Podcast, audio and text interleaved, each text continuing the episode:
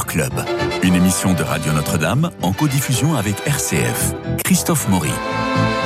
Comme tous les lundis, entrons dans les musées et les galeries en quête de beauté, d'illumination, de surprise et de découverte. Mélina de Courcy, bonjour. Vous enseignez au Collège des Bernardins l'art, l'histoire de l'art. Bonjour Christophe et bonjour à tous nos auditeurs que je suis heureuse de retrouver après ce bel été ensoleillé. Et eh ben voilà, et Guillaume Sébastien de la Galerie Guillaume. Bonjour Christophe. Rue de Pontièvre, dans le 8e arrondissement. Euh, alors il y a plein de choses à voir. Alors on va peut-être pas rentrer dans les expositions, mais on va rentrer dans les catalogues, si vous en êtes d'accord, parce qu'il y a des rendez-vous incroyables que nous avons et à Paris, que nous avons aussi dans, en région, dans des grandes villes de France. Donc tout ça, c'est passionnant. Alors, euh, premièrement, moi j'ai essayé de faire une sorte de liste à l'après-vert euh, par ordre de date. Donc à partir du 13 septembre, vous avez peut-être euh, des choses avant, parce qu'à partir du 13 septembre, au musée du Luxembourg, euh, on pourra voir la singulière complicité entre Gertrude Stein et la collectionneuse américaine homosexuelle revendiquée, nous sommes en 1907, et Pablo Picasso, encore lui. Tous les opposés, le dialogue présenté ici trouvera des résonances surprenantes. Ah, ça, c'est quelque chose de formidable et qui va sans doute faire partie des émissions, Christophe, qui vont clôturer le cinquantenaire de enfin, l'anniversaire du cinquantenaire de la mort de Picasso, qui est mort en 1973. Et donc, 2023, année euh, marquée d'une pierre, euh, avec euh, ce cinquantenaire qui a été largement fêté dans toute la France, dans toute l'Europe, dans le monde entier. Et d'ailleurs, en écho à cette exposition du musée du Luxembourg, il y aura aussi au centre Pompidou, du 18 octobre au 15 janvier euh, une exposition sur Picasso dessinateur. Picasso dessiné à l'infini. Voilà, encore une fois, à l'occasion du 50e anniversaire de, sa mort. Et donc, c'est vraiment un domaine euh, où le, maître de l'art moderne sur le plus prolifique. Hein, le dessin, il disait qu'à 16 ans, il dessinait déjà comme Raphaël. Oui, comme Michel-Ange. Ah, aussi. Aussi. et ensuite, il a mis toute sa vie à apprendre à dessiner comme un enfant, dira-t-il. Alors, toujours Picasso, puisqu'on reste dans Picasso, encore lui, décidément, au musée Jean Couty à Lyon. Euh, à Lyon, vous nous écoutez sur 88.4. Eh bien, au musée Jean Couty, on ne manquera pas l'exposition de Matisse à Chagall, où l'on verra Braque, Picasso, mais aussi, en effet, Matisse, et un jolie femme déshabillée et assise de Bernard Buffet. Oui, alors. Euh, on reste là Picasso, sur Picasso Oui, et, un peu heureusement, parce que je trouve oui, on, parle toujours, alors ça, ça doit être l'anniversaire de, de, sa mort, mais je trouve qu'on parle beaucoup de Picasso. Il y a toujours chaque année, même s'il n'y a pas d'anniversaire, il y a beaucoup d'expositions sur Picasso, qui est un grand artiste, mais il y a beaucoup de, de grands artistes. Ce que je remarque, c'est qu'il y a de plus en plus d'expositions où on compare l'œuvre d'un peintre avec celle d'un autre peintre, où euh, il est question aussi d'un collectionneur ou d'un marchand. Absolument. Et moi, c'est euh, vraiment euh, une exposition dont j'aimerais beaucoup parler, qui va avoir lieu à l'Orangerie à partir du 20 septembre, donc c'est-à-dire très bientôt, puisqu'il va être beaucoup question du peintre Modigliani que l'on connaît bien et de son marchand Paul Guillaume. Alors vraiment, j'attends cette exposition avec grande impatience parce que l'histoire du marchand Paul Guillaume est absolument extraordinaire. Euh, c'est un, marchand euh, qui est parti de rien, qui était d'un milieu extrêmement pauvre, qui a travaillé dans un garage. Euh, bon, on va pas raconter l'histoire, on, on en parlera, mais bref, il est parti de cette position sociale peu avantageuse pour euh, devenir euh, un très grand marchand d'art, notamment de Modigliani, de Soutine, etc., etc. en plus, il y a une histoire après rocambolesque avec sa femme Domenica, qui a été la maîtresse de grands industriels de l'époque, qui a été soupçonnée d'avoir assassiné son amant et peut-être son mari, etc. Enfin bref, c'est une histoire assez incroyable, sulfureuse, amusante et surtout qui va nous montrer les liens entre euh, Modigliani et son marchand euh, Paul Guillaume. Alors Paul euh, Guillaume, c'est le monsieur au chapeau mou, au col anglais cravate, la bouche pincée, la cigarette au bout des doigts. Oui, voilà, il est représenté comme ça par, par Modigliani. mais ça a surtout été un, marchand qui a réussi très jeune. Mm. Il avait à peine 20 ans, je crois, ou 23 ans quand il a ouvert sa première galerie rue de Miroménie, donc tout à côté de la, de la mienne. Mm. puis après, s'est grandi à des rues de la Boétie. Et, euh, et donc, il, a, euh, il avait un du nez. Il avait un nez absolument incroyable et il a de l'entre-gens surtout.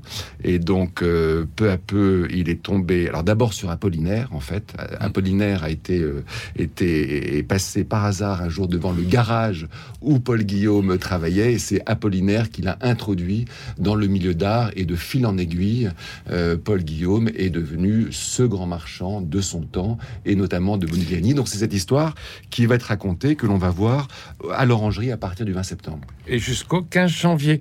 Euh, autre exposition très attendue. Van Gogh. Et voilà. Van Gogh, la touche finale de Van Gogh au musée d'Orsay à partir du 3 octobre et jusqu'au 4 février. Alors, Van Gogh à Auvers-sur-Oise, les derniers mois. Les deux derniers mois de sa vie. Les deux derniers mois de sa vie, voilà. Donc c'est vraiment. il va réaliser quand même 74 tableaux et 33 dessins. Hein. Absolument. Et donc il est, c'est un peu, c'est un peu le chant du cygne, non, Mélina oui, Oui, parce que dans ces 73 tableaux et 33 dessins, il y a plusieurs chefs-d'œuvre. Il se sait hein. mourir. Ah. Ça, c'est la grosse question. Aucun expert de Van Gogh n'est capable de répondre à cette question. Aucun. Et euh, plusieurs chefs-d'œuvre tels que l'église d'Auvers-sur-Oise, par exemple, ou encore le champ de blé au corbeau, qu'on qu'on considère un peu comme euh, cette menace de la fin qui arrive à travers ces corbeaux à l'horizon, qui, viennent s'approcher comme des oiseaux noirs qui annonceraient sa mort. Voilà, donc ça c'est L'escalier d'Auvers-sur-Oise sera là, vous pensez? Nous espérons. Mais oui. Nous l'espérons, voilà. Et donc, euh, voilà, une quarantaine, en tout cas, euh, sont réunis de manière exceptionnelle, hein, une quarantaine d'œuvres pour cet événement qui, bien sûr, a réservé d'urgence. Moi, je me réjouis beaucoup de cette exposition, parce que, comme vous savez, je participe à la table ronde des Bernardins sur le sujet. J'allais l'annoncer et qu'il y a deux, deux articles très attendus dans le Figaro magazine spécial Van Gogh que vous signez. On a hâte de vous lire et d'aller vous écouter au Collège des Bernardins ce jour-là à 20h. Le 9 octobre. Le 9 octobre. Mais ça va être une exposition vraiment très très importante et où on va voir euh, cette quarantaine de tableaux de la fin de la vie de Van Gogh, où on a tous ces tourments, ces démons et puis finalement l'incompréhension de son monde. C'est ça. et voilà, donc euh, une exposition qui nous prendra certainement au trip à partir du 3 octobre et ça sera au musée d'Orsay. Est-ce que vous connaissez Ruth Orkin? Alors, euh, pardon, au musée d'Orsay en même temps que l'exposition Van ou un petit peu avant, euh, va être montré les tableaux d'un peintre que moi j'ai découvert récemment au musée de Lyon, musée des Beaux-Arts de Lyon, qui s'appelle Louis Jameau. Je pense que beaucoup d'auditeurs ne, connaissent pas ce, peintre, qui est un peintre assez oublié du 19e siècle, donc un peintre lyonnais qui a été élève d'Ingres, un grand catholique, euh, paraît-il. Et ce Louis Jameau, donc, a fait, a passé, a consacré sa vie, a fait un, cycle de, peinture. Euh, il voulait en faire une trentaine, il en a fait 18, qui euh, dépeignent l'errance, c'est comme ça que l'exposition est décrite, l'errance de l'âme humaine sur la, sur la Terre, de façon personnifiée. Donc ces tableaux euh, sont absolument extraordinaires. Ils sont de façon permanente dans une salle du musée des beaux-arts de Lyon, et le musée de, de Lyon les prête de façon tout à fait exceptionnelle au musée d'Orsay où ils seront exposés à partir du 12 septembre. C'est extraordinaire, euh, Christophe. Euh, ce sont 18 tableaux seulement, mais on peut y passer deux heures parce que c'est d'une d'une grande d'une grande richesse, d'un très grand intérêt. Picturalement, c'est très beau, euh, c'est très intéressant, et vraiment, j'encourage tous nos nos amis auditeurs à découvrir ce peintre Louis Jameau et cet eh ben, ensemble de tableaux à Orsay nous irons. Sinon, nous irons à Lyon, naturellement, où vous pouvez toujours nous écouter sur 88.4. Alors, euh, je repose ma question. Est-ce que vous connaissez Ruth Orkin? Non. Bon, alors Ruth Orkin, c'est une gamine de 17 ans qui, en 1939, décide d'aller à vélo de Los Angeles à New York. Alors, elle emporte un appareil photo et elle reviendra de son périple avec quelques 350 clichés. Et elle y met en scène son vélo, elle regarde l'Amérique à travers le cadran, le cadran de son vélo, et il en sort cette exposition à la Fondation Cartier-Bresson qui sera du 19 septembre au 14 janvier et qui est une exposition merveilleuse à la fois pour voir l'Amérique, voir l'Amérique dans les yeux finalement d'une gamine ou d'une jeune adulte, hein, elle, a, 17 ans je le répète, et qui traverse toute l'Amérique en deux mois comme ça, seule à vélo. Euh, je trouve que c'est très joli et ça donne aussi euh, l'unité de son regard, enfin voilà. Donc ça, je crois que c'est à ne pas rater non plus. Et vous allez nous parler de Nicolas de Stahl. Alors oui, mais avant ça, avant ça, avant ça, je vais vous parler de, euh, comment dire, ça c'est Paris. c'est-à-dire quelque chose de spectaculaire qui est proposé, euh, le Paris de la modernité 1905-1925, euh, au Petit Palais.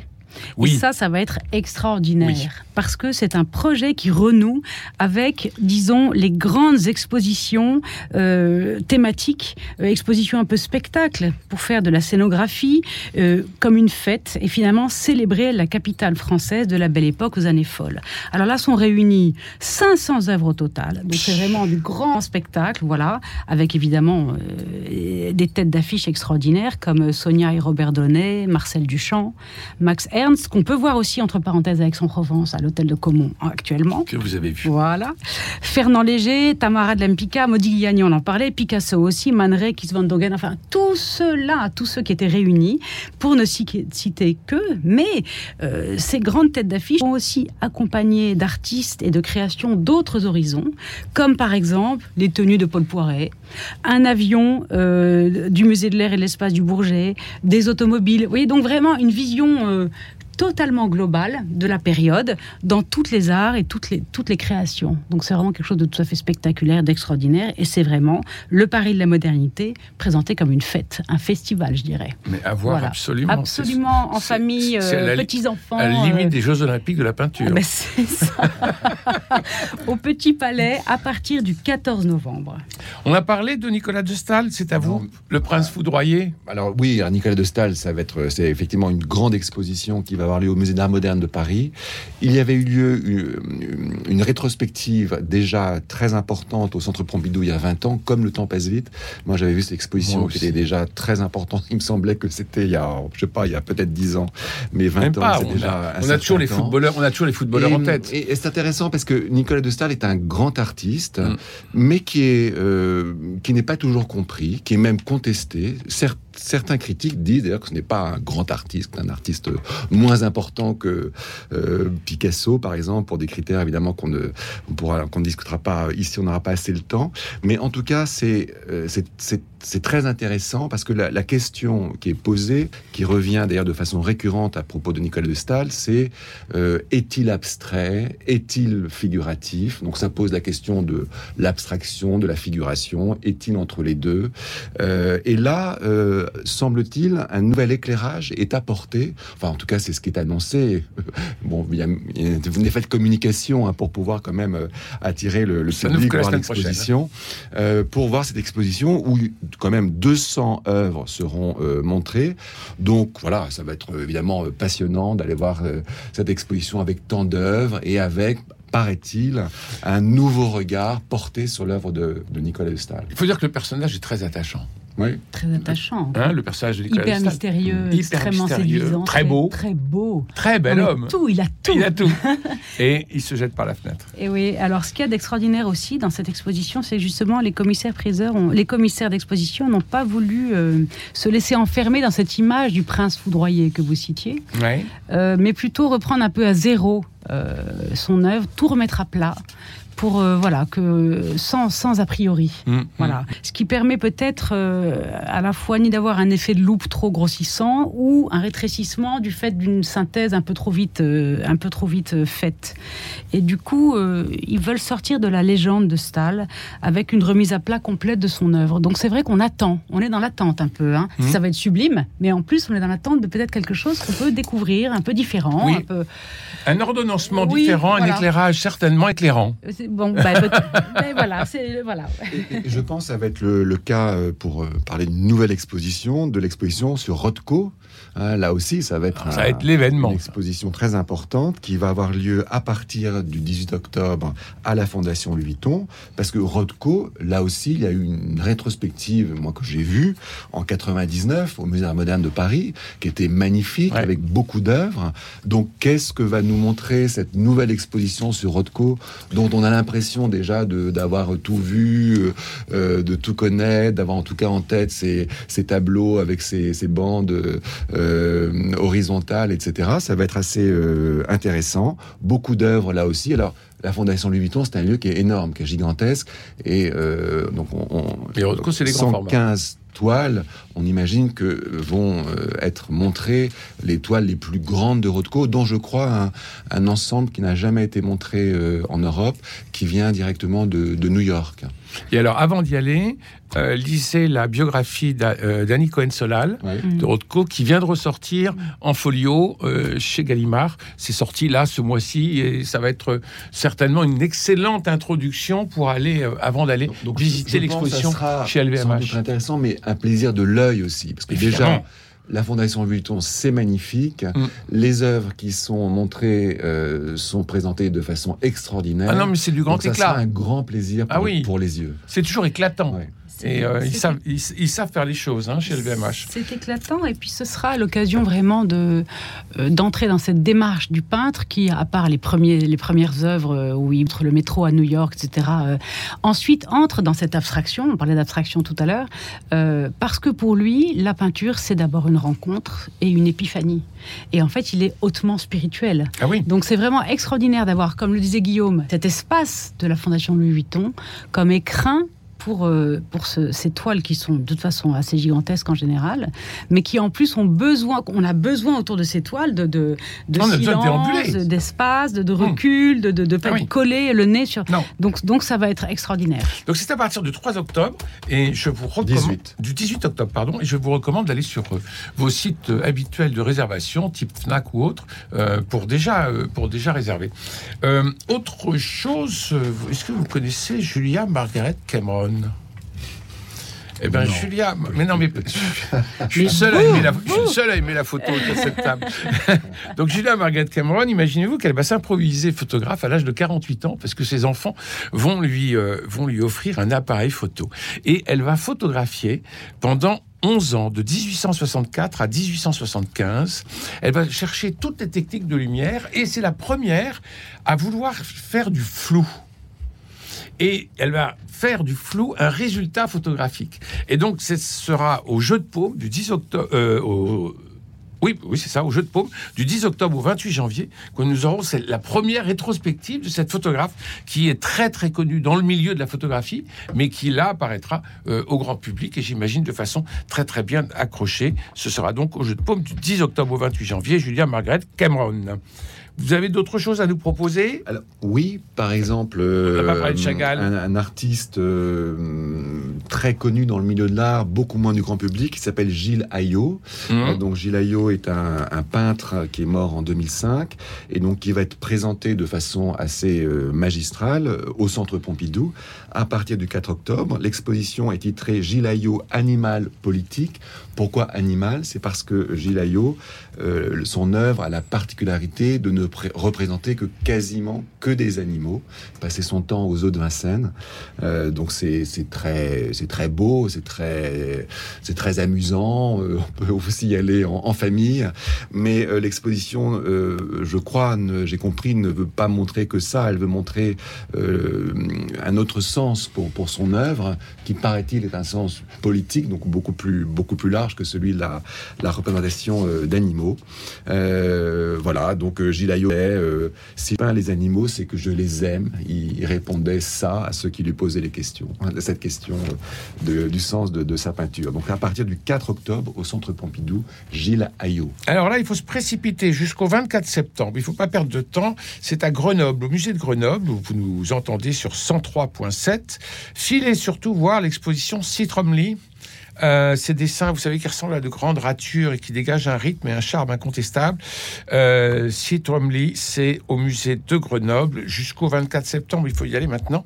Et de même que à Nantes, le musée d'art a l'épatante idée, imaginez-vous, de proposer la gratuité tous les jeudis de 19h à 21h. Ah, ça c'est bien. Ça, c'est formidable. Et à partir du 27 octobre, il y aura une grande exposition sur Suzanne Valadon. Oui. Voilà. Qui est euh, actuellement présenté à Metz, je crois, ou à Nancy, qui est Ouais. à Metz et qui effectivement va au musée, euh, qui va à Nantes. Qui va à Nantes et euh, avec la gratuité tous les jeudis de 19h à 21h. On Donc peut ça- parler aussi à Roubaix ça vaut de, le coup d'y aller. de, de Allô Chaga- Chagall. Allons à Roubaix, Chagall, Voilà. oui, parce que Chagall va être à, à l'honneur au centre Pompidou à partir du 4 octobre. Octobre avec la spectaculaire donation Meyer, qui correspond à 127 dessins, 5 céramiques et 7 sculptures. Et on verra comment la couleur et les traits épousent la musique. Voilà, hein on en parlera bientôt sur ce plateau. Mais euh, effectivement, en écho, euh, en dehors de Paris, il y a aussi une exposition à Roubaix. Donc euh, c'est intéressant de, de, faire le lien entre ces deux expositions sur Chagall qui sont à peu près à la même période. Alors j'aimerais qu'on pousse aussi les portes des galeries, puisque à la galerie Georges Philippe et Nathalie Valois, 36 rue de Seine à Paris, jusqu'au 28 octobre, la galerie expose des œuvres de Niki de Saint-Phal en hommage à son compagnon, amant et alter ego que fut Jean Tinguely. C'est une dizaine de tableaux qui cherchent l'énergie de, revivre quand le, quand le deuil frappe. Et puis dans, à la galerie de la présidence, rue que vous connaissez bien, rue du Faubourg Saint-Honoré, pratiquement en face du Palais de l'Élysée, ce sont les années 20 de Jean Fautrier. Jean Fautrier, vous savez, il est né en 1898, il est mort en 1964, et on découvrira ces années 20 qui furent pour lui des années de bonheur avec euh, son premier modèle, André euh, Pierson. C'était aussi des années de voyage à travers l'Europe et la découverte du Tyrol. Alors, à voir vraiment euh, à la galerie de la présidence. Il faut, il faut ouvrir les portes des, galeries, il faut rentrer dans les galeries parce que. Vous avez tout à fait raison. Et, on n'ose pas comme autre belle exposition dans des galeries parisiennes, euh, je, citerai celle euh, consacrée à un peintre qui s'appelle André Marfin. André Marfin est un peintre qui est mort il y a peut-être, je crois, une vingtaine d'années, euh, qui a été un peintre des années 50, 60, 70, qui un peu comme Soulage, euh, est un peintre du, noir et, du blanc, enfin en tout cas de la lumière, beaucoup moins connu que Soulage, mais dont l'œuvre euh, vraiment euh, suscite un, intérêt de plus en plus important ces dernières années. Et Marfin va être exposé de façon assez large par deux galeries autour de la rue de Seine, par chez Claude Bernard, ah oui. Bernard qui est mort l'année dernière, mais dont l'activité continue, et la galerie, une excellente galerie euh, qui s'appelle la galerie Berthet et Toirès, euh, qui est rue de Seine. Donc il y aura deux expositions euh, consacrées à Marfin dans ces deux galeries à partir du 7 septembre, entre le 7 septembre et le 28 octobre. Alors je fais un petit appel, si vous rentrez dans un musée bien sûr, où il y a une salle particulièrement importante, ou vous rentrez dans une galerie et vous voyez une œuvre que nous n'aurions pas vue, n'hésitez pas à nous envoyer un petit mail euh, directement. Vous faites christophe.maury.radio-notre-dame.com, euh, l'émission Culture Club, et on se, on se précipitera pour aller voir, parce qu'il faut aller voir, il faut rentrer dans les galeries, il faut rentrer dans les musées. Ce qui est agréable dans les galeries, c'est que c'est gratuit. Enfin, l'entrée est gratuite, mais la sortie est payante. oui, enfin bon, malheureusement pas tout toujours. pas assez. Pas assez. mais il faudra, il faudra un jour expliquer le mode d'emploi. Comment euh, sortir euh, enrichi. Parfois, les gens demandent euh, quand ils, appellent à la galerie, est-ce que quel est le où ils arrivent, qu'est-ce que je vous dois? C'est assez touchant. Mm. Ben oui. Mais, mais rien, madame, juste le bonheur de vous voir. Je regrette que nous n'ayons pas parlé des 30e journées du patrimoine qui se dérouleront le week-end prochain parce que c'est encore une occasion de découverte. Et chaque année, on laisse ça un peu passer en se disant on est très très pris par la rentrée, euh, par la rentrée des expositions, parce que on est gourmand de toutes les expositions que nous vous avons annoncées euh, ce matin. on a encore un peu de, temps pour euh, citer quelques expositions. Oui, on a trois minutes, me ah fait Cédric me fait signe. Il y, a, à Versailles quand même, Versailles deux très belles expositions, l'une consacrée à, à hein, Noël Coepel, donc est un, peintre du, du XVIIe siècle, un peintre de grand décor. Hein, euh, qui a une brillante carrière officielle sous Louis XIV, et puis aussi à Versailles, une rétrospective consacrée à Horace Vernet, donc Horace Vernet de la dynastie des peintres Vernet, qui était le peintre favori de Louis-Philippe, euh, et donc euh, l'exposition va, paraît-il, réhabiliter donc ce peintre qui était un peu un peintre un, peu trop officiel, un peu trop romantique, et, mais qui est un peintre très, très important. Il y a une exposition sur la Régence. Oui, à Carnavalet. Voilà. Qui est en cours, qui commence Non, qui va commencer, euh, je crois, euh, au mois de Eh bien, euh, exactement le 19 octobre. Donc, Voilà. euh, l'exposition va s'appeler Paris 1715-1723. Donc, Mm. cette très courte période de, de la régence. Entre Louis XIV et Louis XV, euh, où le duc d'Orléans était le régent en attendant euh, que Louis XV de- devienne majeur. Et c'est une période en, pour l'art, pour les arts décoratifs, extrêmement Extraordinaire. importante. Parce qu'on sort du style Louis XIV, qui est un style un peu austère, et on arrive vers ce style Louis XV. C'est comme disait Tavernier que la fête commence. assez débridé, etc. C'est- Euh, c'est en seulement petite- quelques années. C'est la petite parenthèse rococo française. Ouais, ouais. C'est ce moment-là. Ah, que la fête Ah commence. oui. C'est vraiment ça. Euh, vous voulez nous parler de l'œuvre noire Oui, alors il y a les Maîtres du Noir au Petit Palais euh, Oui. du 12 septembre au 14 janvier, donc dès la semaine prochaine. Oh. Alors, ne, ne- ne pas se laisser euh, arrêter par ce titre, Trésor en noir et blanc, mais parce que ce sont les plus grands aquafortistes européens. Durer, Rembrandt, Goya, Toulouse-Lautrec, enfin vraiment c'est extraordinaire comme, comme présentation. Et c'est un bon nombre de ces belles feuilles qui ont été en fait euh, euh, grâce à l'art euh, du de collectionnaire de Eugène Dupuis, euh, qui était hi- historien de l'art. Et il a eu le mérite de, de- de rassembler un nombre incalculable de, gravures qui sont toutes absolument extraordinaires. C'est au Petit Palais, Petit Palais. et nous irons. Merci beaucoup, Mélina de Courcy et Guillaume Sébastien. Merci aussi à Cédric Coba pour la réalisation, à Philippe Malpeuch pour les génériques, François Dieudonné pour l'organisation des studios, Louis-Marie Picard et Camille Meyer pour la rediffusion sur les réseaux sociaux. Demain, c'est mardi, nous causerons littérature en cette rentrée littéraire particulièrement dense avec euh, Marie Lassire qui a signe Atlantique, son premier roman chez Plomb. D'ici là, prenez soin de vous et des autres. Et puis, si vous passez à table, bon appétit.